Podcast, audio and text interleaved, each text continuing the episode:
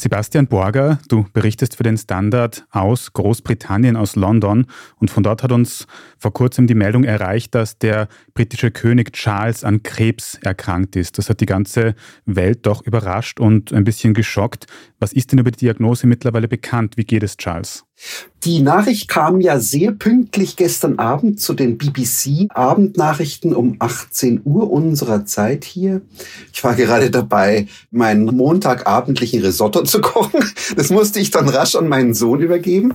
Naja, wir wissen ja relativ viel, was erstaunlich ist, weil die Königsfamilie bisher immer sehr zurückhaltend war, wenn es um Krankheiten ihrer Mitglieder ging.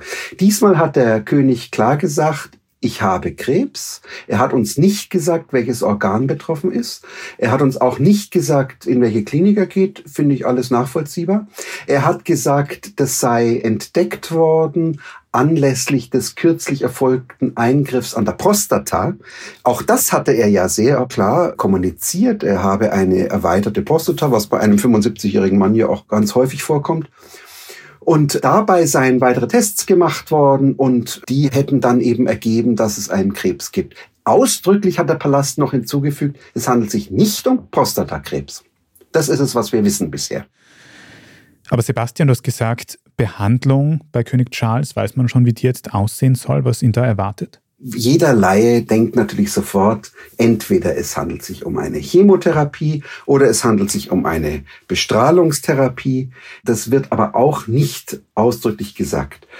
Er muss mehrfach ins Spital, das ist eindeutig. Auch das lässt doch aber, glaube ich, soweit ich jetzt als medizinischer Laie informiert bin, nicht unbedingt Rückschlüsse zu darauf, um welche Therapie es sich handelt. Aber dass es mehrere Wochen dauern wird, das ist wohl eindeutig. Er hat ja sozusagen die Amtsgeschäfte na, er lässt sie nicht ruhen, kann man nicht sagen, aber er nimmt sich von allen öffentlichen Terminen zurück. Gleichzeitig wird ja kommuniziert, er werde weiterhin die Akten lesen und er werde auch weiterhin, also die Audienzen mit dem Premierminister, die ja wichtig sind, werde er auch weiterhin wahrnehmen.